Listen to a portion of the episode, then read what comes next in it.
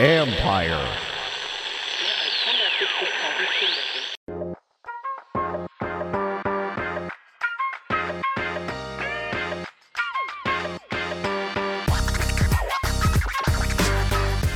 Welcome to Inside the Cap. I'm your host, Joel Corry. You can find me on Twitter at Corry Joel. That is C O R R Y J O E L. And also read my regular CBSSports.com column, um, Agents Take on NFL salary cap and contract matters. This week we're going to take a look at the financial implications of the Pro Bowl. The Pro Bowl selections were revealed on Wednesday night. Um, a couple them been teased out um, prior to that, um, Monday and Tuesday, but the full squads were announced on Wednesday. Just personally, I'm not a fan of the voting process. The fans get one third of the vote, coaches and players get two thirds of the votes. I don't like fans voting for any All Star games or any honors, but if you take the position that the uh, game is for the fans and let them see the players they want to play, then that that's uh, the rationale. That's why you had Michael Jordan as an All-Star starter in 2002 when his performance didn't warrant it. And in Kobe Bryant's last season, 2015-16 season, was nowhere close to being an All-Star, but was a leading vote getter. But um, that being said, there are several players that have performance bonuses in their contracts uh, for Pro Bowl that were achieved, and we're going to go through those. Um, most notably, um, Xavier Howard had the biggest one. He earned a $1 million bonus for making the Pro Bowl. And then for anyone who makes the Pro Bowl for a bonus to be paid out, it has to be on the original ballot. So if you are someone like Haason Reddick, who had a $1 million Pro Bowl bonus, you get to play in the game as an alternate. The alternate status does not qualify you for the achieving or getting collecting the bonus. And if you don't play in the game, you still get to collect if you're medically excused.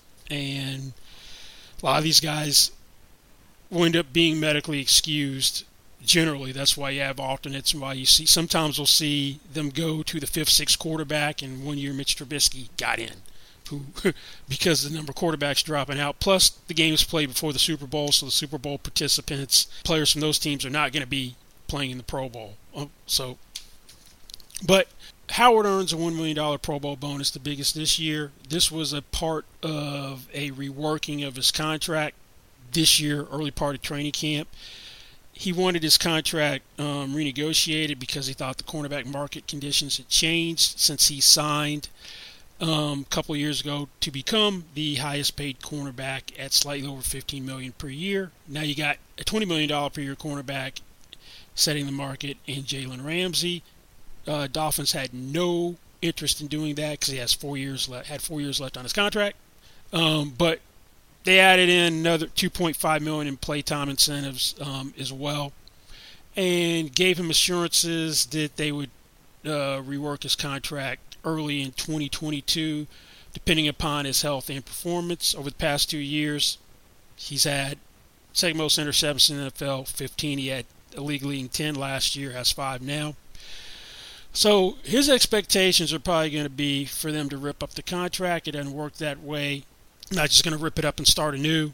The best or the most analogous situation is going to be uh, DeAndre Hopkins. Had three years. He had three years left on his contract when he was traded from the Texans to the Arizona Cardinals, and they ended up um, giving a two-year extension. They didn't rip it up. Some of the money was reallocated over the three years, and then there's a two-year extension, making him the highest-paid uh, receiver in football. So there is a template for Howard and the Dolphins to work off of to do an extension with three years left on a deal. Jason Kelce earns a $500,000 roster bonus um, for making the Pro Bowl escalation. He's got a $100 2022 March roster bonus, and it can escalate by uh, up to uh, three million. Five hundred thousand of the escalation is tied to the Pro Bowl, the it's first the first day of the league year roster bonus. The interesting thing is so that'll be March uh, 16th. The interesting thing is most salary escalations, base salary, or roster bonuses are non guaranteed. This roster bonus becomes guaranteed whatever he earns. He can earn it based on um, his play time and also whether Philadelphia gets the playoffs and how far they advance. Um, but the only other one I can recall like this was Ryan Fitzpatrick's for the second year of the Dolphins contract. Anything he earned for his base salary escalator became guaranteed, so that's unusual in of itself. Um, we have Kenny Moore, the Colts cornerback, $250,000 base salary escalation um, for his 2022 salary. Um, also, his 2023 salary goes up $100,000 um, as well. I call this like a pyramiding escalator where what you do in one year ends up impacting the other years or other year. Uh, we had Kenny Clark as well, taking his base salary from eight million to eight point two five million. The Packers interior defensive lineman for his Pro Bowl selection. Two the two special teamers, uh, J.T. Gray from the Saints and Matthew Slater for the Patriots, who is always seems seemingly always a special team selection from the uh, AFC hundred thousand dollar incentive for making the Pro Bowl. Now, Pro Bowl also has other significance um, contractually as well. The proven performance escalator for non first round picks uh, changed a lot in the 2020 CBA. It used to just be one escalator, which applied to third through seventh round picks based on playtime. There's now a level to the escalator which applies to second through seventh round picks based on whether you have any Pro Bowl selections. Uh, one Pro Bowl selection will make your fourth year salary, your total fourth year salary, equal to the second round restricted free agent tender for that year. Now, some people who had earned the escalator but didn't up didn't end up playing on it because it started applying to the 2018 draft class were uh, Fred Warner, Darius Leonard, Nick Chubb. They all signed extensions, but their base salary for this year 2021 had escalated to 3.384 million. Now, how you figure out the restricted free agent tender is for the 2022 league year, it will be the increase of the salary cap, the percentage increase of the salary cap applied to what the second round tender was last year, plus $125,000. So we know the cap is supposed to be set at $208.2 million this year. That's a 14.08% increase from what it currently is at 182.5 million. You apply that plus $125,000. That means the salary is going to be 3.986 million for guys drafted in the second round in 2019. And there are three players that applies to. Uh, Deebo Samuel, uh, the 49ers um, second round pick wide receiver. Maxx Crosby, fourth round pick from the Raiders. And Matt Gay, the kicker for the Rams, for the Los Angeles Rams. Their salary in 2022 will be 3.986 million. Um, 49ers are very proactive, so wouldn't be surprised if they don't work out a contract extension before the start of training camp, or at the very least during the preseason for um, Deebo Samuel. Right now, um, including last night's game, he's got 1,247 receiving yards on 70 receptions. Also has run the ball um, 44 times for 301 yards. He started playing more in the backfield because of injuries to the 49ers running backs. But prior to that, through week 10, he was second in the NFL in receiving yards. So there are only a handful of receivers who are making over $20 million per year. That's going to change um, because of Davante Adams, if he signs a long term deal. Um, at least there'll be one more. It's DeAndre Hopkins, Julio Jones, Keenan Allen, and Amari Cooper. I suspect Deebo's going to want to be in that neighborhood. Okay, Maxx Crosby. Sacks have been few and far between for Crosby uh, this year, uh, but his quarterback pressures have he's been among the league leaders in quarterback pressures for most of the year. So anyone who can put consistent pressure on a quarterback typically gets gets paid. So he's one of the bright spots for uh, the Raiders, who've had a very tough season, a lot of turmoil. But I'm anticipating that uh, Crosby is going to be looking to get in that $20 million per year uh, neighborhood for um, uh, for pass rushers, which is the going rate for uh, highly productive ones. I believe he has five sacks this year.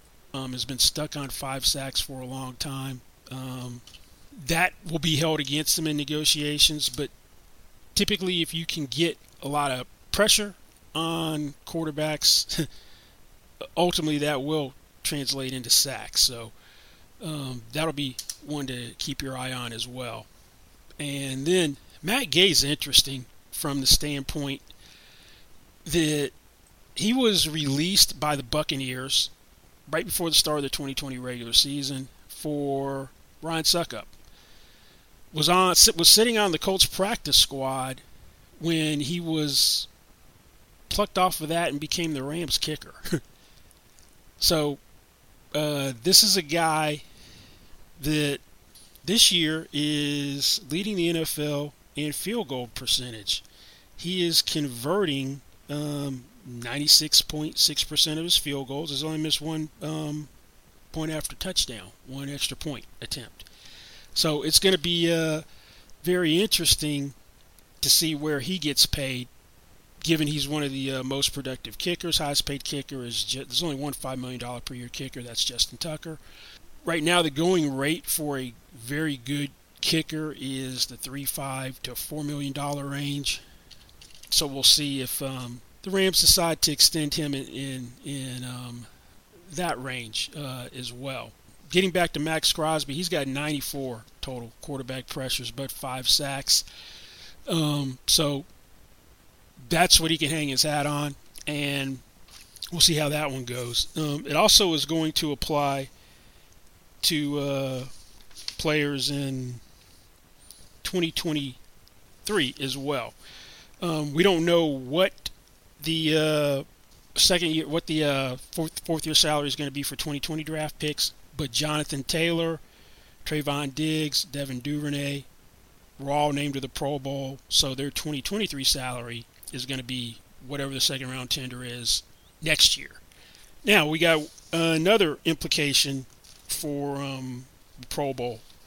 Fifth year options and how they're calculated for first round picks changed in the new CBA. It used to be based strictly on your draft position. Uh, picks 1 through 10, your fifth year option was uh, the transition tag heading into your fourth year at your position. If not, if you were picked after the top 10, picks 11 through 32, it was the third through highest, third through 25th highest paid players at position. As calculated the way franchise and transition tags are calculated, um, the options were just guaranteed for injury upon exercise and fully guaranteed heading into the fifth year on the first day of that league year. Now, when you exercise it, it's fully guaranteed. That was something that started with 2018 draft class. So there have been implications for the Pro Bowl selections as well. Uh, first, relating to the 2019 first round picks, their fifth year options have to be picked up from the beginning at the end of the regular season, January 10th um, must be exercised by May 2nd. Three guys earned the Pro Bowl this year from the 2019 first round. Kyler Murray, that was the second Pro Bowl, the uh, Cardinals quarterback. Now, how it works is if you have two Pro Bowl selections, then your fifth year option will equal the franchise tag heading into your fourth year. So, Kyler Murray's fifth year option in 2023 is the 2022 franchise tag, which projects to 29.703 million. Nick Bosa has come back with flying colors from tearing his ACL last year. He's got 15 sacks in 15 games. He made the Pro Bowl as a rookie, was the NFL Defensive Rookie of the Year, um, his rookie year in 2019. So since this is his second Pro Bowl, then his fifth year option is going to equal the defensive end franchise tag, and that's going to be 17.859 million. I don't know if Kyler Murray gets a deal done before the start of the 22 regular season, but I'd be shocked if Nick Bosa does not because the San Francisco 49ers are one of the most proactive teams in terms of their core players. And I anticipate Nick Bosa being the first $30 million per year um, defensive player. Right now, the highest paid uh, defensive player and also non quarterback is Steelers edge rusher TJ Watt, who signed a four year um, extension for a little over $112 million um, right before the start of the regular season, with 80 million fully guaranteed. Um, deal average is just a shade over 28 million per year. Uh, so that's the current benchmark. Panthers defensive end Brian Burns was selected to his first Pro Bowl, so his fifth year option in 2023 is going to equal the 2022 uh, transition tag for defensive ends, and that projects to 16.012 million. Um, he benefits from the change in the calculations. He was a 16th pick in the round, so had it stayed the old way, then his option would be a lot less. The third through 25th highest paid defensive ends, that salary projects to 11.5 million. So we're talking a four and a half million dollar swing, a little more than a four and a half million dollar swing in the option for Brian Burns in his favor. There are some first round picks in the 2020 draft who were impacted as well.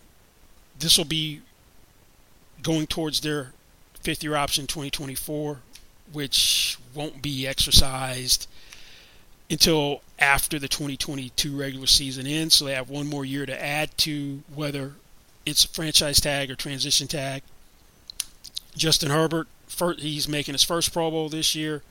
So that means his 2024 option is going to be the 2023 quarterback transition tag number.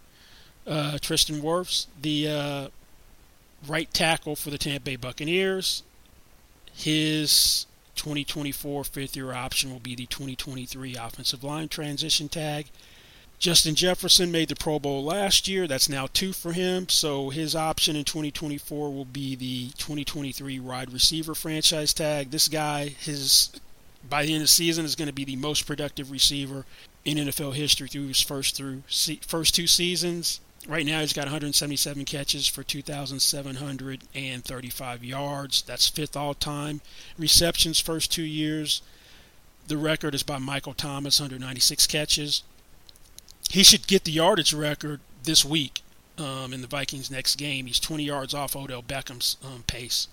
Uh, and he also had four guys who are rookies this year, where their fifth year option in 2025 is now the transition tag at their respective positions. That's tight end Kyle Pitts of the Atlanta Falcons, Ja'Marr Chase, the wide receiver for the Cincinnati Bengals, uh, Rashawn Slater, offensive tackle for the Los Angeles Chargers, and Micah Parsons, linebacker for the Dallas Cowboys. Parsons is probably going to be Defensive Rookie of the Year. He's gotten talk about potentially being the defensive player of the year, here's where Parsons gets interesting. They use him kind of all over. He's a off-ball linebacker by trade, but he's a one hell of a pass rusher um, as well. He's got 12 sacks this year, um, which is seventh in the NFL. I want to be known as a pass rusher as opposed to an off-ball linebacker.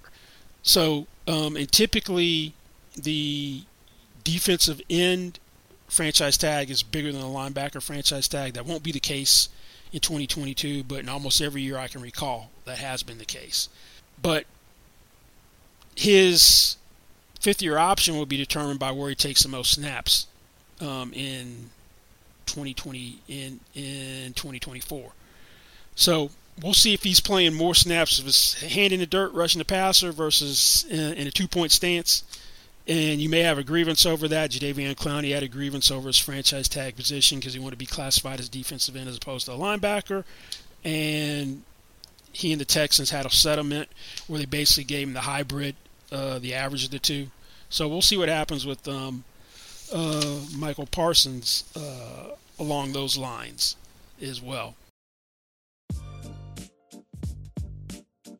Being selected to the Pro Bowl also can have consequences in an actual negotiation, um, not just where you earn a bonus or you have salary escalated by the CBA. Agents will use the Pro Bowl to bolster a case for a player, for a client when they're negotiating for him, whereas a team will try to minimize it by saying it's a popularity contest. If the team brings it up and tries to use it against the player for a player has made the Pro Bowl, he'll say, ah, it's just a popularity contest. So people use it kind of at their disposal.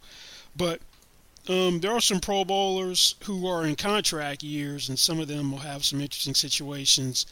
Um, let's take a look at some of those as well. First, going to running back. Uh, James Conner um, made the Pro Bowl from the Arizona Cardinals. He's got 700 rushing yards. Didn't become a factor in the passing game until Chase Edmonds got hurt. But he's 30 NFL, 16 touchdowns, 14 rushing touchdowns. Um, signed a one-year deal for 1.75 million to go to Arizona. Uh, Edmonds is also unrestricted at the end of the year, so I don't think they'll be able to have both back. They'll pay probably one or the other. The benchmark I'm looking at is last year Arizona didn't want to pay Kenyon Drake. They let him go to the Raiders to be the second running back, complementary back to Josh Jacobs. He signed for 11 million over two years. Deal maxes at 14.5 million through incentives. So if I'm Conner, I'm kind of looking at well, if I can get to there as a minimum, great. At wide receiver, we've got Davante Adams. Packers have to make a decision about whether to franchise him or not. It'd be a no-brainer if they didn't have a ton of cap commitments uh, for next year, and maybe it's tied to Aaron Rodgers and what his situation ultimately ultimately is. The um, Packers, in terms of their their cap situation, is probably the second worst um, in in the NFL um, behind the Saints. The, they're projected to be about 40 million over the cap. you have to shed that type of payroll before you talk about putting a 20.12 million dollar franchise tag on Davante Adams. They couldn't get anything done in a negotiation during the um, preseason and offseason. He wanted to be the highest paid receiver in football, which in new money is DeAndre Hopkins at 27.25 million per year. The Packers are trying to discount that deal, dismiss it because he had three years left on his contract. I guarantee you, if DeAndre Hopkins' new money came in at 18 million per year, they'd be using that against him. So you can't have it both ways. Either the deal counts and you look at it at new money, which is what the negotiation was over, or not. You can't cherry pick deals. They're in the marketplace or they're not. Um, there are two guys who are heading into contract years at wide receiver that'll be interesting to watch. Uh, actually, one, Tyreek Hill will be in a contract year in 2022. It'll be the last year of his three-year, $54 million extension that he signed a couple of years ago when he was under the cloud of, of child abuse allegations. He'll definitely want a raise, and Stefon Diggs will have two years left on his contract. He wasn't happy with his contract when he got there. When he had four years, they um, shifted some money uh, upwards to placate him and modified his incentives. So we'll see if he gets something done with two years left he has to continue to wait. Moving to the offensive line.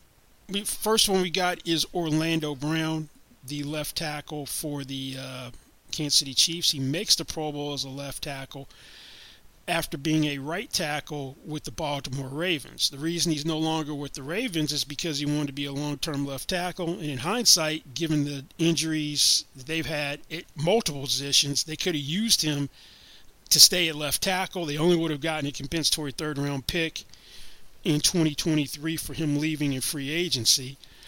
But he's got a lot of leverage with the Chiefs. Now he's a Pro Bowler at, at left tackle.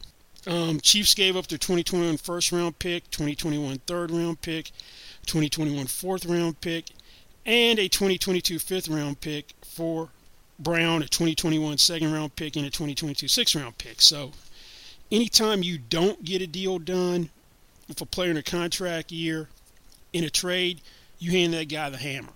So the highest paid offensive lineman is right now Orlando Brown. So I don't think he's. I'm not Orlando Brown. I should say that's who I'm talking about. Trent Williams at 23.01 million per year. David Bakhtiari is at 22 mil, 23 million, and um, Laremy Tunsil is at 22 million. You have right tackles where the top of that market's 19. So I'd be shocked if you get Orlando Brown for less than 20 million per year. Brandon Scherff for the Washington football team, um, despite missing a couple games because of injury, makes the Pro Bowl again. He won't be franchised. Um, he's franchised the past two years. He's playing under an $18.036 million franchise tag. By CBA rule, his third tag will be 144% of his second tag, or the highest franchise tag number at any position, which is quarterback. That's going to be 29.073 million. He's hitting the open market if they can't work out a long-term deal with him. What we've seen in recent years is if you have a high caliber guard hit the open market, he becomes highest paid player to position. That happened this year with Joe Thuney, signs for 16 million per year. For him to stay in Washington, there's no deal to be made that isn't more than 16 and a half million per year. He's gone year to year the past two years and made just over 16 and a half million per year. So why would he sign for less than that to stay put? So he's going to be looking. I expect him to be the highest paid offensive guard when his deal's done, and that'll be a short-lived um, reign as the highest paid guy at the position because Quenton Nelson ultimately will be the highest paid guard. He's heading into his fifth year option in 2022 for 13.754 million. And if I'm him, I'm trying to be the highest paid offensive lineman on the team, which is currently Braden Smith, the right tackle, is 17.5 million per year, 17.5 17.5 million per year. So I'm looking to top that um, if I'm him. Um, we have Ryan Jensen uh, from Tampa Bay, who is in a contract year. We saw that everyone with Tampa to keep the band together this year was more concerned about that than necessarily maximizing or getting every last dollar. When Jensen got to Tampa as a free agent in 2018, he became the highest paid center at 10.5 million per year.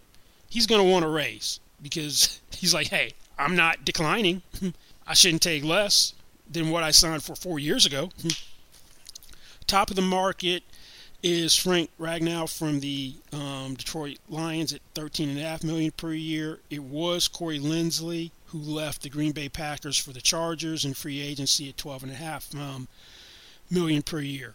So that's that's another one to keep an eye on. There's a one there uh, one or two fullbacks on the uh, Pro Bowl teams. Patrick Ricard is a Pro Bowl. The two highest paid fullbacks in the league are the Pro Bowl fullbacks. Kyle Juszczyk from the um, San Francisco 49ers um, is the NFC fullback. Uh, Ricard signed an extension a couple years ago, averaging 3.65 million per year, and that was when he was a two-way player as well. So I don't know how much the Ravens are thinking that money is allocated for him also being an interior defensive lineman. Now he's a full-time fullback. Juszczyk is making 5.4 million per year. You've got Derek Watt at 3.125 million per year. And really, he's a special teams player because he barely plays on offense. And C.J. Ham's at three million, and those are the fullbacks that really get paid a ton of money. Ricard plays more than the other fullback besides Juszczyk. He's been on the field for just over 50% of um, the Ravens' offensive snaps this year, so he'll he'll probably not want to take a pay cut. But I'm interested to see how he does because I suspect you don't get paid really as a fullback to switch teams. Uh, Derek Watt did um, to go from the Chargers to the Steelers, but I call him the highest paid special teams player in the league. I think he's getting paid more for special teams play than being a fullback. C.J. Ham re-signed with the Vikings. Juszczyk's contract expired, went into free agency, went back to the 49ers. So we'll see if Ricard stays put or I'd be really curious to see what he would get from another team. There's one edge rusher, Chandler Jones. He's in the Pro Bowl as an outside linebacker, but he's a 4-3 defensive end. That's what he was in New England. He's in the last year of a five-year, $82.5 million contract that he signed as a franchise player with the Cardinals. Um, he's had a bounce back year uh, last year ended up uh, missing the final 11 games with torn bicep. Uh, got started the season like gangbusters. Was NFC Defensive Player of the Week for what he did against the uh, Titans in Week One. Five sacks, four tackles for losses, two forced fumbles. only he's only had four and a half more sacks for the rest of the year. And Markus Golden leads the team in sacks of 11. Now, there was a report early at the beginning of the season that he turned down a one year offer for $14 million with uh, another $1.5 million in incentives for 15 sacks. Typically, pass rushers who hit the market at 31, 32, 33 don't fare well in free agency, and he'll be 32 in February. You won't franchise him because that's 25 million as his franchise tag number. So I'm curious to see if he leaves, where that deal ends up.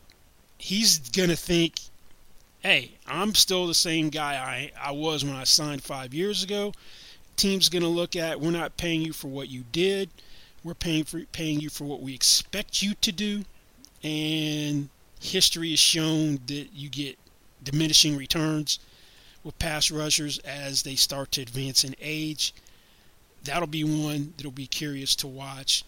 We got a couple guys in the um, secondary. Uh, Quandre Diggs is an interesting one for me because Seattle needs to decide are they going to how much money they're going to allocate to the safety position. They don't pay corners. They made Jamal Adams the highest paid safety in the league at $17.5 million per year. Diggs is in a second straight Pro Bowl uh, this year. He's tied with Justin Simmons for the most interceptions from a safety over the since the start of the 2020 uh, regular season. He's going to be thinking, "Hey, I should get Justin Simmons money," and Simmons signed for 62 million over four years on his deal. That's fifteen and a half million per year. So he's going to be thinking that. A team may be thinking, well, Micah Hyde money, which is nine point six two five million per year, maybe. And then you had John Johnson free agency who signed for eleven point two five million per year uh, to go from the Rams to the Browns. We've got um, Derwin James made a second Pro Bowl, uh, finally healthy. Was great as a rookie, two injury plagued years missed all of uh, last year uh, for meniscus surgery. Played was limited like five games in his second season. He's scheduled to play in a 9.05 million dollar fifth year option in 2022. If I'm James, I'm like, hey, I'm healthy. I'm back. When I'm when I play, I'm the best safety in football. I'm your Swiss Army knife, jack of all trades. You can put me basically anywhere. I can do multiple things. I'm pointing to that um, Jamal Adams deal.